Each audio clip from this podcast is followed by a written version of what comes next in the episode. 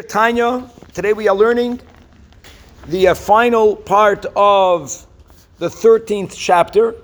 The Alter Rebbe now, based on everything we learned above, which is that even a Beinani, during his learning, as we learned by Rabbah, during davening, during being involved in something that completely puts alive and aflame the godly soul, the animal soul of the Beinani then is dormant during that time, the Beinani doesn't have such a great inner struggle because the animal soul is not making any noise.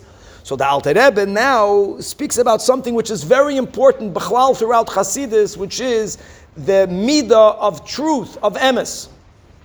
How do you define truth? What is the definition of truth? Says the Alter Rebbe, truth means consistent. Consistent both in time and in space. In other words, that if a person is having a certain experience, but that experience is not always there, that in itself normally indicates that it's not a truthful experience. Because if it would be emes, it would always be there. Same thing in space. That if something is true here, if it's really true, it has to be true everywhere.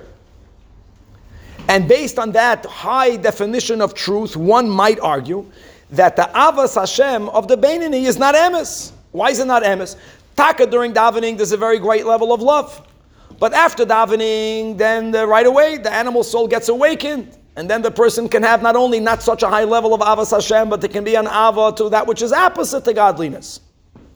So Ein hachi nami says the Alter Rebbe that relative to the level of a tzaddik, the feelings of love, etc., of the Beinani is taka, relative to the tzaddik, not so truthful.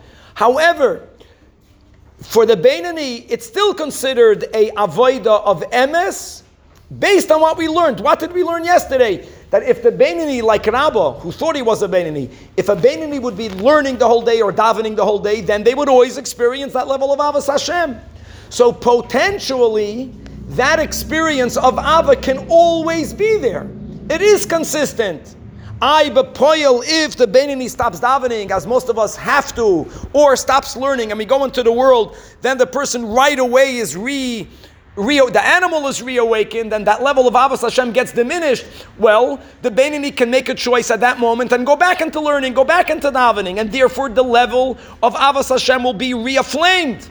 So since potentially a Beinani can always maintain that level of Avos Hashem, for the Beinani, he is truthfully in love with God, and we are all yearning for the midah of emes, and we all could achieve it. And God willing, next we continue with the 14th chapter, which will again go back and answer and resolve the questions that were mentioned in Perek Aleph Tanya. To be continued.